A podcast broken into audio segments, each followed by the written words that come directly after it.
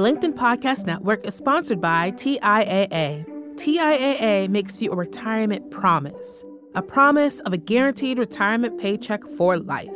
Learn more at TIAA.org backslash promises pay off. Hello, my friends, and welcome to another exciting episode of Negotiate Anything. This show is produced by the American Negotiation Institute, and with over 5 million downloads and listeners in over 180 countries, listeners just like you have made this the number one negotiation podcast in the world. Hi. My name is Kwame Christian, and I am the founder and CEO of the American Negotiation Institute. Here at ANI, we believe that the best things in life are on the other side of difficult conversations, and we are passionate about providing you with the best content that will help you to make your difficult conversations easier, both at work and at home. Lastly, I want to remind you that we offer consulting and conduct trainings, both virtually and in person, all around the world. Our focus is in three main areas first, negotiation and conflict resolution, second, leadership, and lastly, diversity, equity, and inclusion. Check the link in the description below to learn more about how we could work with you and your team. And now, without further ado, let's jump into the interview.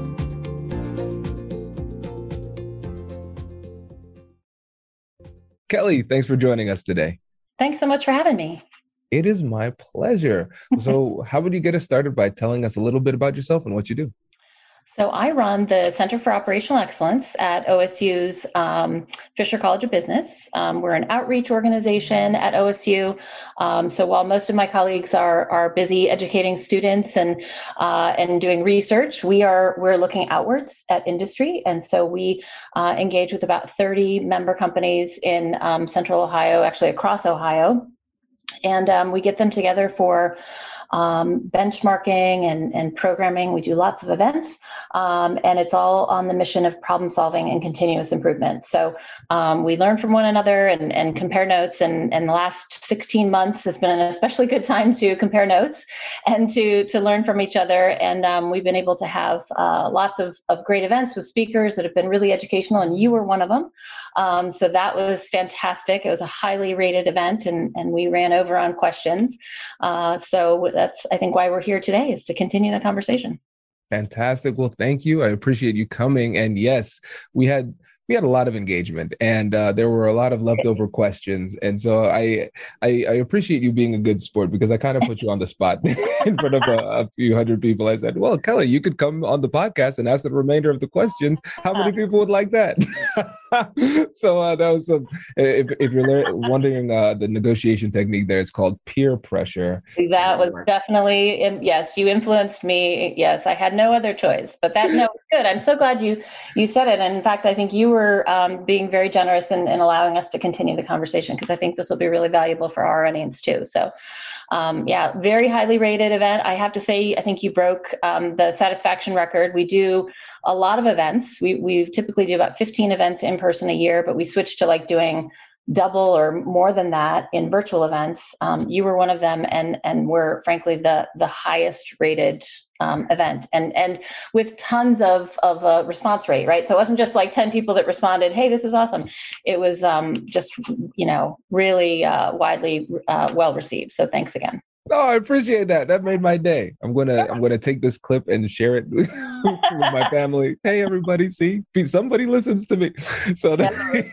really good. That's great. So, how about we start off with just a little background of what that presentation was about, and then yeah. um, some of the leftover questions. We could just flow straight into that. Sure, sure, sure.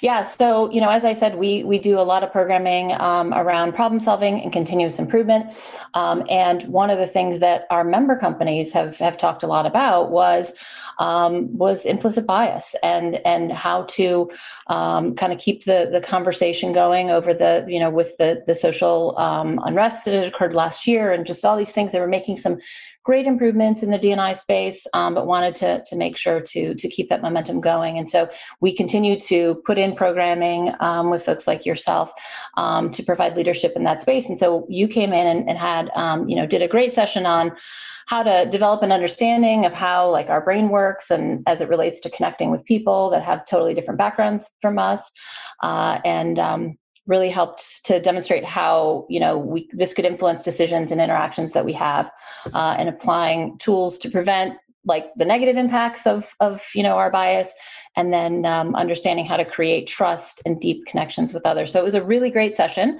Um, and one of the the biggest questions i think i'll just start off with is um, you know actually this wasn't a leftover question from the session but it's one that i wanted to kind of kick off today because again i said that the topic was very well received um, and it was it was a requested topic but i i just i see it more and more you know needed in, in organizations. But i guess for you and the work that you do i want to start by asking you know why learning and talking about unconscious bias or, or our biases in general is important you know especially in the workplace? I think it comes down to one word and it's impact.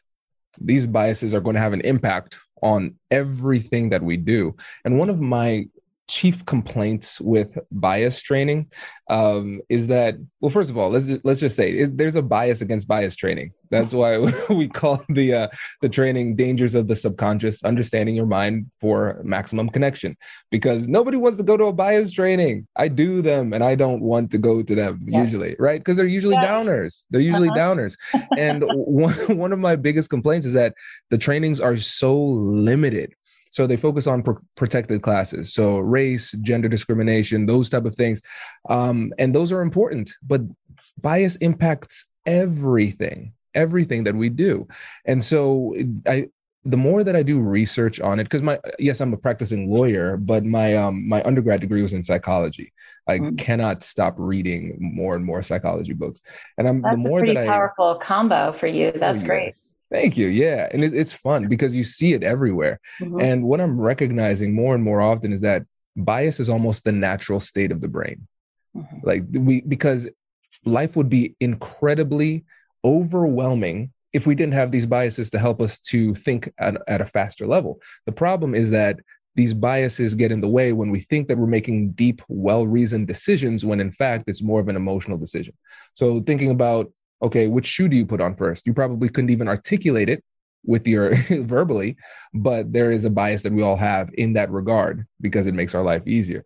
So I think when it comes to the interactions that we're having, is that the bias is going to have an impact both the biases that we have and the biases that other people have. And if you can start to anticipate the impact that bias will have on the conversation, then you can create more effective strategies for um, circumventing some of those challenges that could possibly arise. That's the first thing. And then the second thing is we have to remember bias isn't all bad. There, it's not just all prejudices, but they're also preferences. And if you understand the psychology of bias, then you can try to trigger some positive biases to work in your favor to create connection with people, even if you might be demographically different from that person in front of you. Gotcha. Yeah, so many benefits of, of of reducing it or at least being aware of it, right? And and like you said, there's so much impact, whether it be, um, you know, kind of the little stuff or the big stuff. So yeah, that's really important. And and again, it was a an important topic for us and and um, a great session. I hope that companies you know continue to talk about it. Um, another then I guess follow up is you know what do uh, or where do people get most hung up? When it comes to unlearning their implicit bias. So they've learned this, you know, what the impact is. They see the, um, you know, w- what the impact can be, right? All, we just said there's benefits in reducing that, and, and we get over the bias of bias training, and, and we, we think through that and really look in the mirror. But how do we? What I guess what are the most common pitfalls in unlearning those implicit biases? I would say it's twofold. And let's start off with the one that most people would be familiar with. It's that recognizing your biases and doing something about it, it, it requires a lot of effort. It's mm-hmm. effortful thinking. And so, brilliant book by Daniel Kahneman, Nobel Prize winning behavioral economist, uh, wrote the book called Thinking Fast and Slow. And he talks about system one versus system two processing. So, system one processing is quick automatic processing. That's what we would refer to as bias. We don't need to think about it, it just kind of happens automatically. System two processing, that's deeper level processing. So this is the, the rational, logical thinking that we appreciate as deep thought. Um, and so we have to become aware that number one, we have biases. And then number two, engage in effortful thinking to address those biases so they don't impact our decision making in a negative way. And so I, I, t- I tell I tell my team, I, I, was just talking to one of my team members today, and uh, she asked, "So when do when should we try to get this project done?" I was like, "You know my answer to that." Uh, I I said I am biased towards immediacy, and I will preference immediacy above all other things, everything else. And so I know that's my my my bias and so it impacts my ability to create high level strategy because I'm so focused on saving a few days, a few weeks, something like that, but I might sacrifice quality in the process. Does your company invest in professional development training? If you believe that your team would benefit from a negotiation workshop, all you need to do is go to our website, fill out the workshop request form, and then we'll set up a time to chat. These workshops are completely customizable and we've done them all around the country. Negotiation and conflict resolution skills are beneficial across all professions, but they're especially useful in procurement, purchasing, sales, sourcing, and contract management. Our calendar is filling up quickly, and we even have some workshops scheduled for next year. If you think you might want one, I'd suggest reaching out soon so you don't miss out.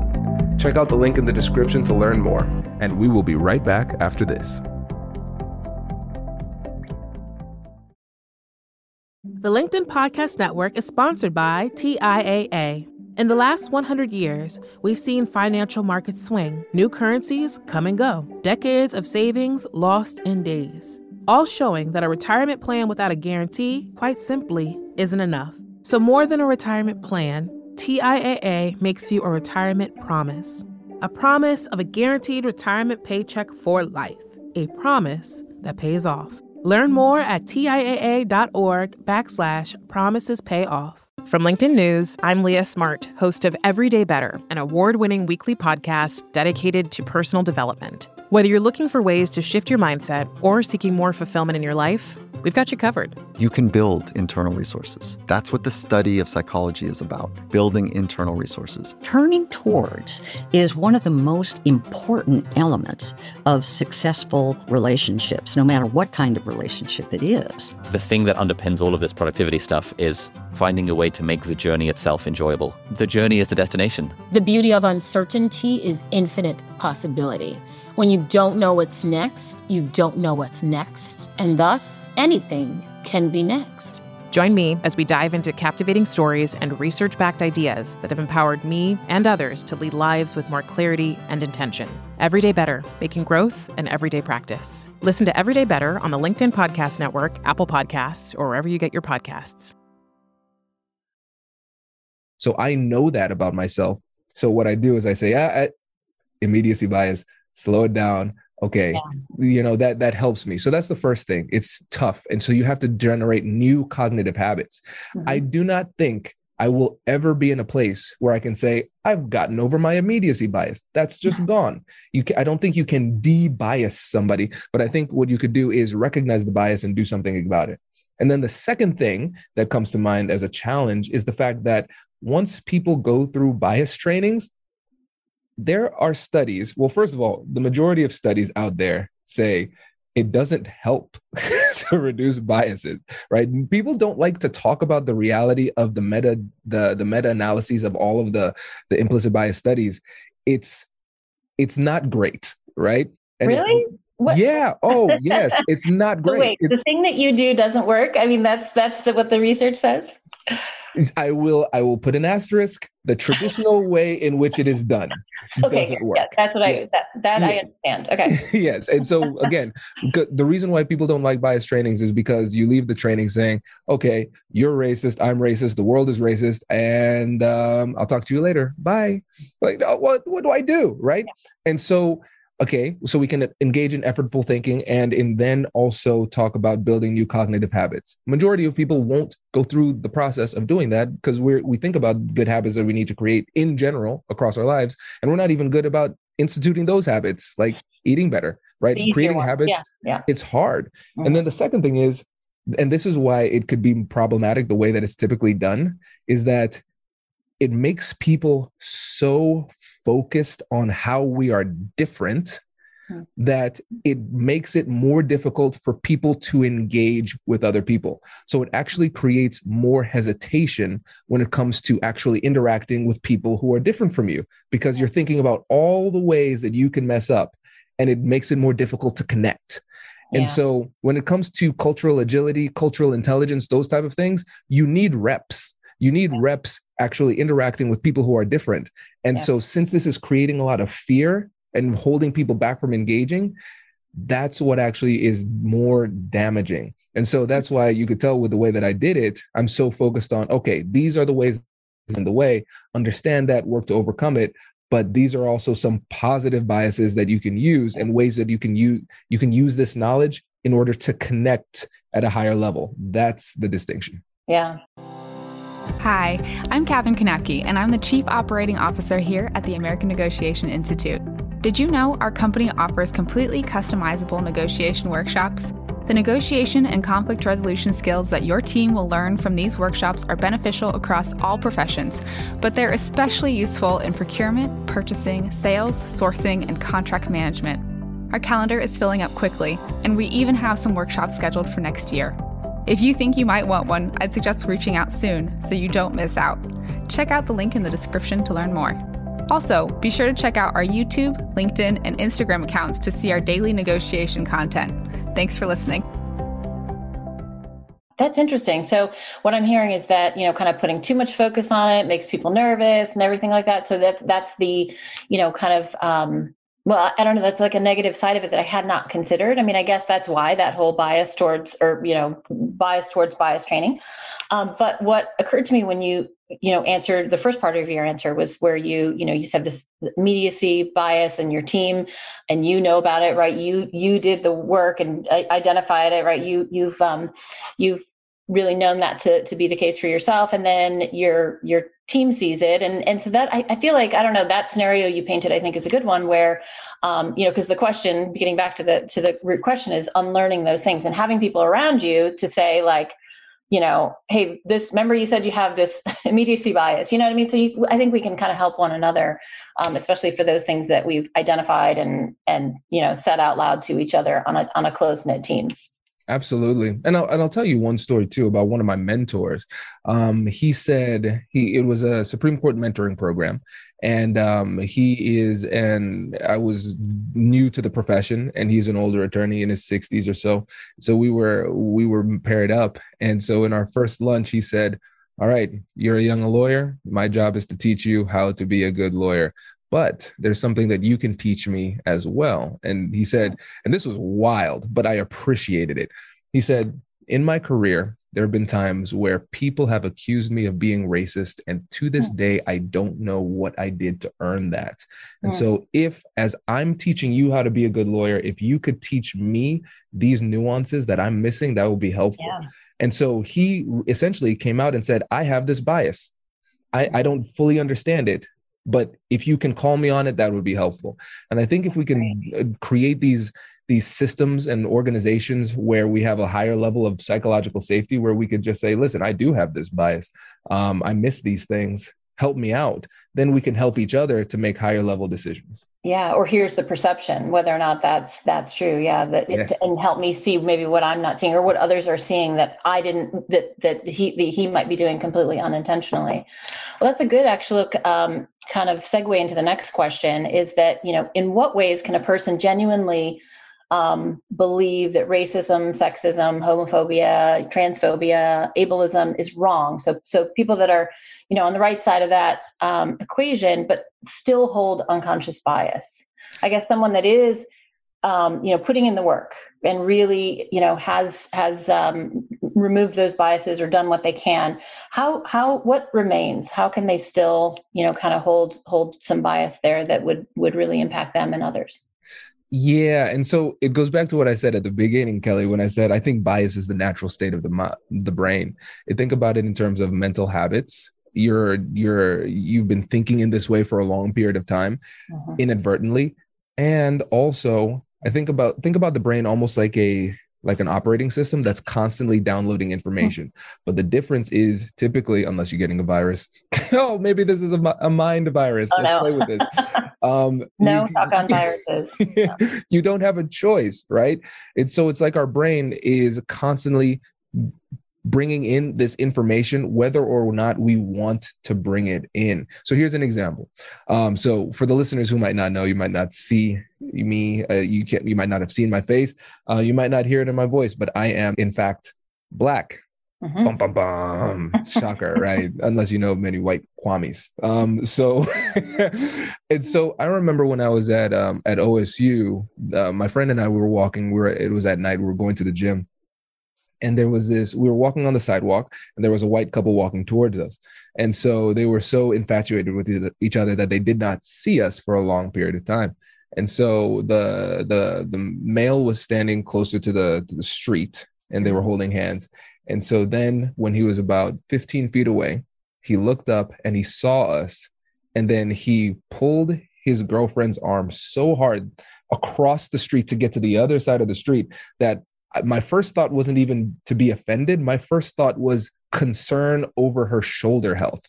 That's how violently he pulled her over. And so that showed me okay, there is a fear of Black men here in the society. Now let's fast forward. This is where it gets really interesting because, again, Ohio State's campus. Fast forward, now I'm in law school. And so I am walking home from the library late at night, super mm-hmm. late at night.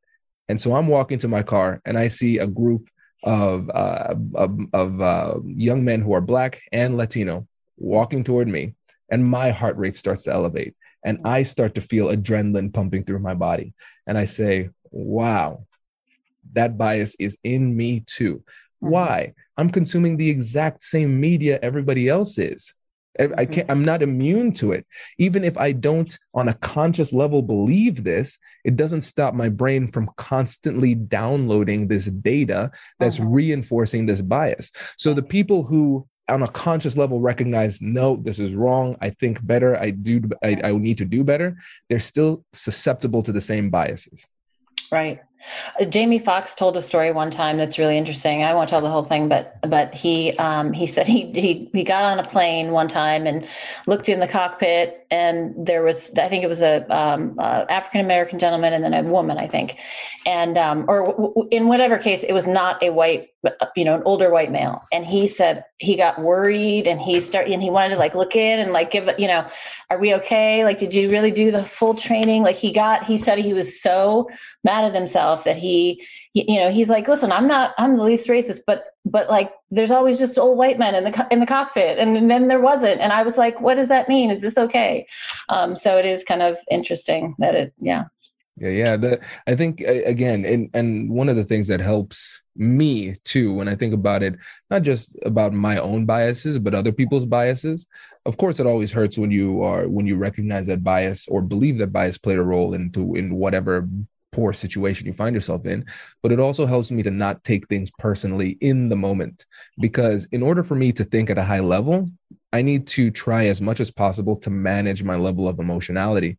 Because mm-hmm. as we know, the the more the limbic system takes over, the more the um, negative impact is going to there's going to be on the prefrontal cortex that you need to use your executive functions, think at a high level, those type of things. So I am better able to control my emotions and I don't take things as personally when I just realize these are people doing people things. I know what's happening, but I also have the skills to circumvent that too. Uh-huh. So again, it helps you not just in terms of your own decision making processes, but uh-huh. it also helps you when it comes to trying to break through that bias in somebody else. For sure. Yeah. A little benefit of the doubt goes a long way. And, and just kind of reflecting and thinking like, have I ever had like a weird jerk reaction that wasn't appropriate? Like, I, yeah, that's great. Um, so speaking of media, you said earlier, um, there are a couple of questions here that we that we had remaining from our session again that that were about social media you know the impact on that you know will we look back? Um, it, this person said 10 to 20 years or maybe in one year um, maybe maybe we don't even need to look back um, but just see kind of in some news outlets and and and, and their impact on implicit bias and then also um, the virtual world that we're living in now. You know i guess what um, what's your view on how those you know really change biases so let me tell you this. I have this joke where I say, um, if I were an alien coming to, to Earth and I wanted to destroy humanity, I'd just create another social media platform and just wait. yeah, it is it's a ticking time bomb. Yeah. but it's it's it's really significant. I mean, not just bias. We're we're seeing with the younger generation, they're experiencing higher levels of um, of depression, anxiety, um, and other social and social disorders, and a lot of a big part of it. Of course, you can't you know run an, an, experiment to get causality but the correlation to the growth in social media that's what psychologists are latching onto as the exam as the, as the reason for this higher level of um, of uh, negative psychological outcomes in the younger generation. So it's it's certainly going to have an impact. Um, if you think about the social dilemma, the book, uh, the uh, the Netflix documentary that was very popular, it's the scariest movie out there. The only thing that is that it's real. That's the problem. Uh-huh. And um, really, what we're able to do with these algorithms is they're able to create an echo chamber to feed you what you want. And the more they feed you what you want, it, remember, they said, I'm going to feed you what you want. I'm going to feed you the things that are going to keep you on the platform. I'm not going to feed you the things that are true necessarily. Yeah. Right. And that's the problem because it's the eyeball economy. We, companies are going to do whatever it takes to get oh, as many yeah. eyeballs on their their social media platform because they sell your attention to marketers. That's the way that it works, and so it's going to have a significant um, impact on the biases that we have. And then we also think about political biases. We're more political. We're more politically um, uh, divided than ever before. Um, social media plays a big role in that, and so it's not just the the fact that these gender stereotypes, racial stereotypes, those type of things are going to be constantly reinforced over and over through social media. It's also the fact that it's mobilizing tribalism as well, the psychology of tribalism, where it's in group, out group bias.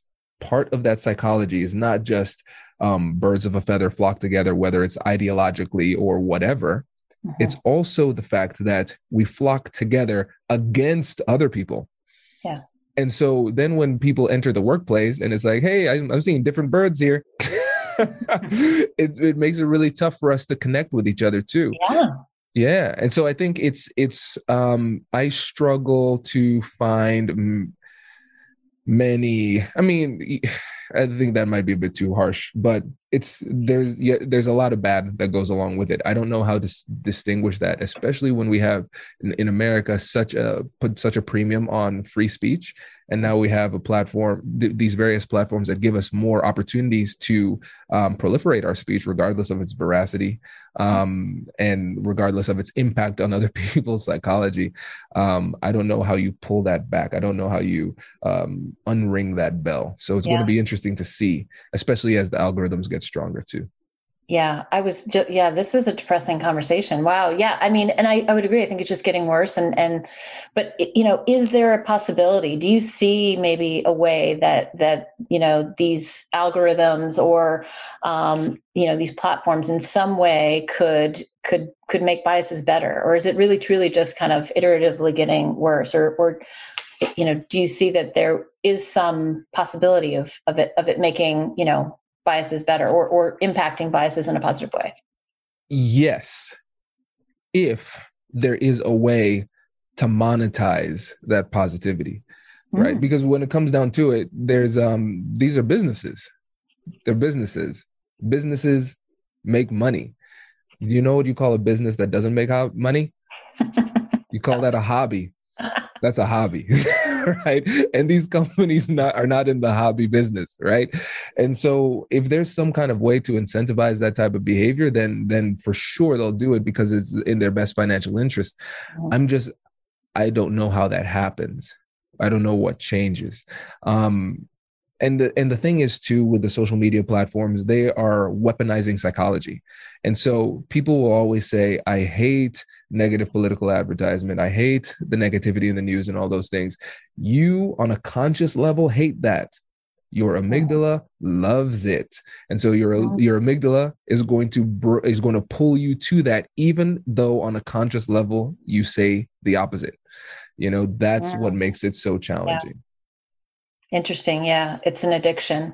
Well, you said um, that there's, you know, you you nailed it. I mean, we're just more divided than and than ever, and it, it is likely, um, you know, in large part due to these social media platforms and and others. Um, I'll leave you then with this last question. It's a tough one. It's about the divide, and, it, and it's it's about then um, biases within our friends and family, and and um, you know, I guess, and there, there were a couple of questions um, that that people asked about this about strategies. You know, what advice do you have um, when you have friends and family that that you know we have we've been separated from for a while, and we're now we're back together, and there's some really extreme biases and things that um, you know we're, we're really dividing people. I guess what are what's what's your strategy there in in um, in bias and negotiation and all your life experience and and um, research? What do you what do you do with with those friends and family? Yeah that's a tough one. Um that's a tough one. And let's let's operate under a couple of uh, assumptions here. So let's say we have somebody who has a belief that we deem to be problematic and our goal in the interaction is to try to unseat that belief get them to change their hearts and minds about whatever it is on on on that that's at hand. Let's say that's what the goal is. Um, so the folks who are who are long time listeners they'd be familiar with the the approach that we use for all difficult conversations here at ani um, the compassionate curiosity framework so, mm-hmm. step one, acknowledge and validate the emotions. Step two, get curious with compassion. And step three, joint problem solving and cycle through that over and over and over again. Now, here is the thing that makes it more difficult when it comes to um, these conversations about like race gender uh, politics those type of things public health now is another one too um, I tell you, Kelly, the, the more I think about the, the trainings that we do, like the negotiation trainings that are just about money, those are becoming more and more refreshing because they feel so easy. exactly. Uh. feels so easy. The psychology the psychology becomes a lot more complex when you add emotions in there. Mm-hmm. So, book reference for people: um, "The Righteous Mind" by Jonathan Haidt. Um, Why good people differ on politics and religion when it comes to things that relate to race, politics, religion, or morality in any type of way, um, we're playing with the same types of psychological mechanisms. It's not just a belief that they happen to have, it's a very, very strongly held belief. Um, that's not always grounded in reality. And what I mean by that is that a lot of people whether whether it is uh, like or, how they see the world in terms of race social justice politics religion they are regurgitating things that they've heard other people say mm-hmm. so let's let's give an example let's say um, there's there's a young college student who um, is very very gung-ho about saving the environment and talks very strongly about um, what needs to be done to change the environment who happens to be like a, a business major. Like they haven't done the research themselves. Just people that they know and respect and the message resonates with them. And so it's more of an emotional belief than something they cognitively understand at a high level. Hmm.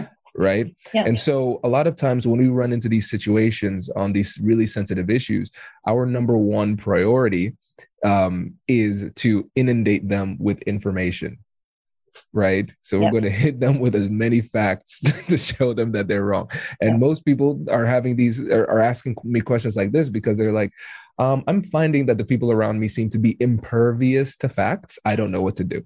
Um, and so that's that's a situation of confirmation bias uh-huh. right?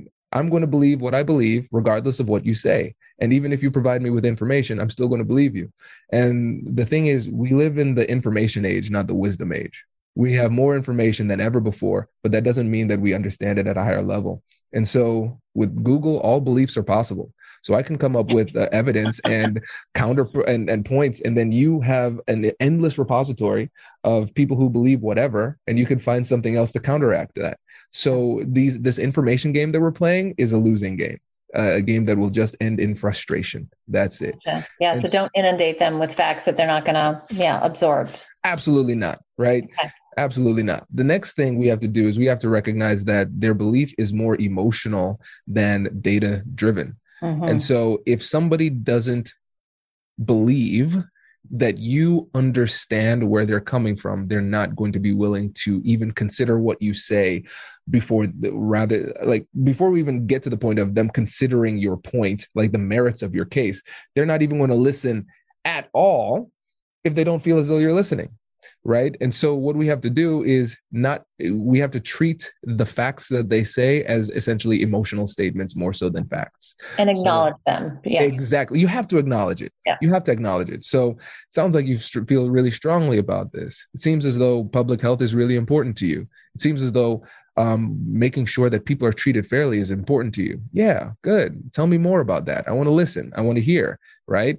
And so I think about it almost like the um, the Human Genome Project. You remember when we coded yeah. the entire genetic code? Yeah. Um, I want to figure out what is their persuasive code. What is it that got them to this point? How do like what is the genetic makeup of this belief? because once you get that understanding, now it puts you in a position to potentially replace parts of that code with something else in a way that changes the uh, underlying belief.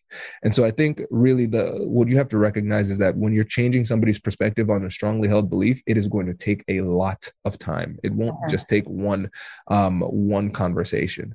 Um, it, and it's going to take a lot of patience. And so the question you have to ask yourself is return on investment. Um, is it worth your time? And if it's somebody who's really, really close to you, um, it might be and you just have to be willing to be patient because if you blow up one time or belittle their beliefs one time now you've just added let's say three to five more conversations. Right makes it harder to come back from that yeah. Exactly. Well and i think the, the the you know if you don't talk about it and address it maybe those divides get bigger also. So yeah i guess it is the evaluation of that relationship and the importance of it and, and what to invest. Kelly i really appreciate you coming on the show. Uh, this was fun. This is a nice change of pace uh, Thanks. yeah. questions. I'm glad yes i'm glad we I, we got to turn the tables and i got to interview you more so than than you interviewing your guest. And and i appreciate you putting me on the spot and and uh, and offering this. It was a great um, i think value add for my audience and hopefully yours. And and um, i know we, we can um, continue the conversation Congratulations! You've just joined an elite club. By listening to a full episode, you're now officially on the Negotiate Anything team. So, welcome aboard. What most team members do is they subscribe to the podcast because that allows them to automatically get the latest episodes of the show. The best things in life lie on the other side of difficult conversations. Keep learning, keep practicing, and keep getting better. Your relationships will improve, your career will soar, and you'll have the confidence you need to get the most out of these crucial conversations. Again, thank you for joining the team. We're excited to have you, and I will see you in the next episode. I'll catch you later.